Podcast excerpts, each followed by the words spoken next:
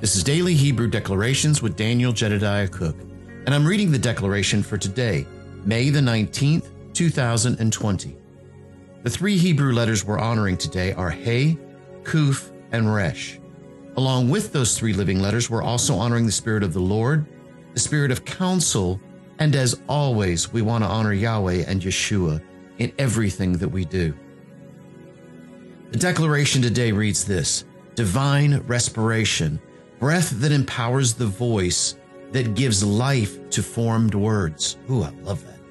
Giving place to Kuf, she is ready to speak as we honor time by the pattern she describes, as we lead others to see around corners to see their original intent.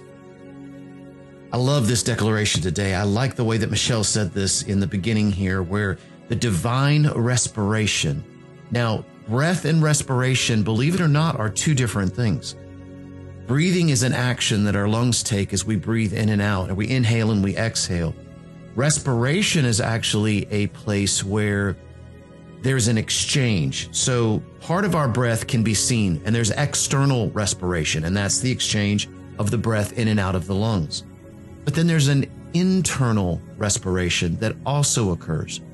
And that's the as the cells breathe in the oxygen that our bloodstream is taking to them, and they the cells exhale the uh, carbon dioxide back into the bloodstream to allow it to come back to our lungs, where it is then exhaled into the air again. You see, it really is a perfect picture. Many people don't know about those two respirations that actually go on inside the body. But to me, that's a perfect picture of the arcing of Yahweh's word that says, My word goes forth into all the earth and it will not return back to me void. Because as we inhale his breath, as we take in his word, that word is taken through our body to the place of our cells, where then that word is spoken into our cells. You see where I'm going with this? Then the, the, our cells have no choice but to conform to the word of Almighty Yahweh because of not only the, the power of those words, but the intent of our heart. As those words take place and they begin to form the words, you see, I believe that there's, there's this place of really where our DNA has been, we've been a little bit confused about our DNA, in my opinion. I believe our DNA has always been the DNA of Almighty Yahweh. He made us after his likeness and after his image, and our DNA has always been that way. However, science has begun to prove something that's a little bit different that that really adds to this and this is where I believe our responsibility in the midst of all of this is.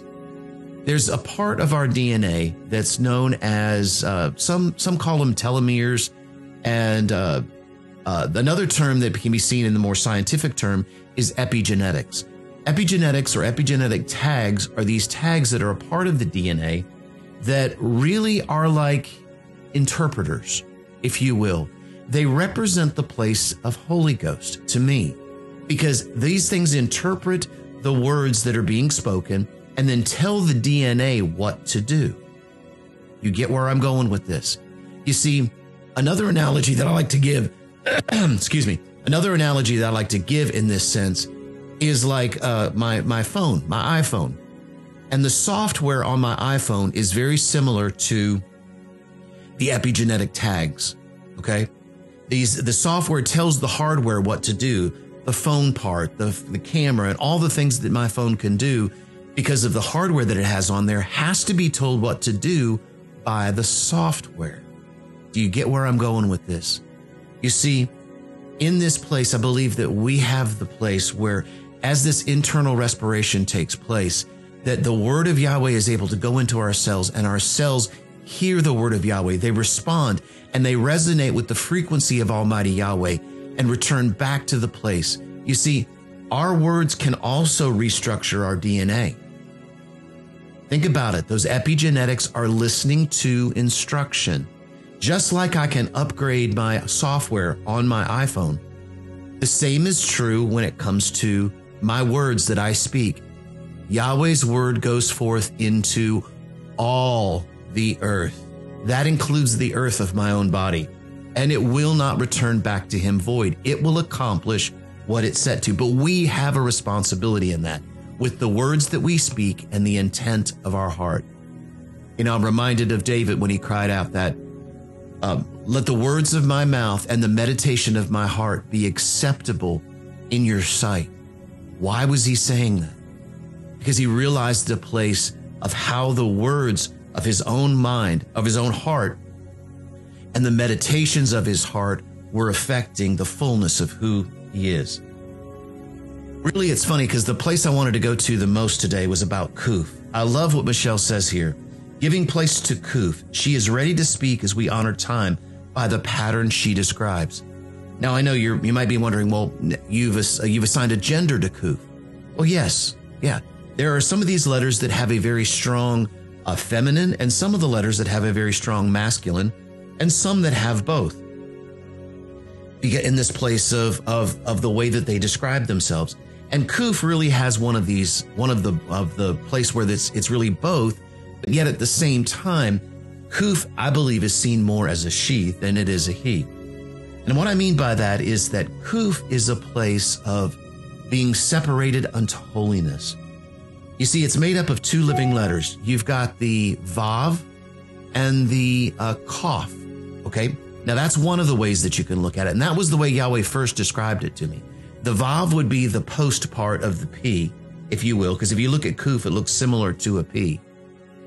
And then the upper part would be the Kaf. So you've got a man standing before a mirror or a woman standing before a mirror and becoming what they behold. You see, one of the literal meanings of Kuf means copy. Like, if you will, a, a, a copier machine type of thing.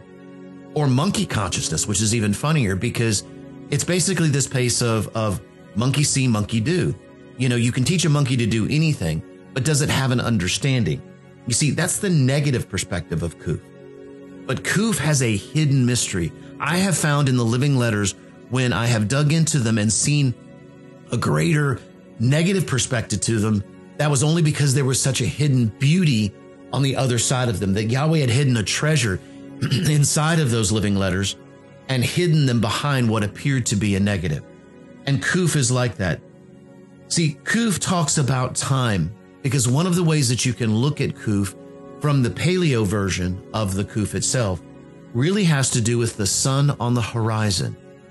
So many people ask, well, what does that mean? Does that mean sunrise, sunset? What do you mean by the sun on the horizon? And the answer to that question is yes. How do you look at it? How do you choose to look at it? Do you see it as a sunrise? Do you see it as a sunset? Because it, it applies in both cases. It is, if you will, the sun on the horizon. And if we could go fast enough, if we could move fast enough, we could live in a perpetual state of the sun being on the horizon, right? If you think about it, if we traveled around the earth and could go the speed that the, the sun is moving, then we could indeed uh, actually keep up with and, and keep the sun on the horizon by matching that speed. So, what does all that mean? Well, really, it's the place of Olam. See, Kuf refers back to the place of Olam. And Olam not only means worlds, but it also means, I don't want to say eternity, but everlasting is a better way of, of putting that. But there's also another hidden part to Olam because it, it can be seen as beyond the vanishing point.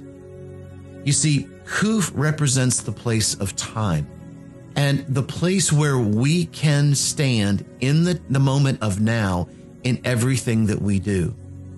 In other words, the past, the present, and the future are all part of one thing, and that is the moment of now. Now, it's funny that uh, Einstein actually proved that mathematically, that you can, depending upon your perception, time can be both past, present, and future all at the same time. Kuf goes in behind and proves that place. And in this pattern that she describes, in this pattern of now, now we begin to realize the fullness of the depth of when Yahweh says, now faith is the substance of things hoped for. It's not something that we're having to wait for in the future or something that we have to draw from the past, although we can do both in this place. It's the standing in the moment of now to see original intent.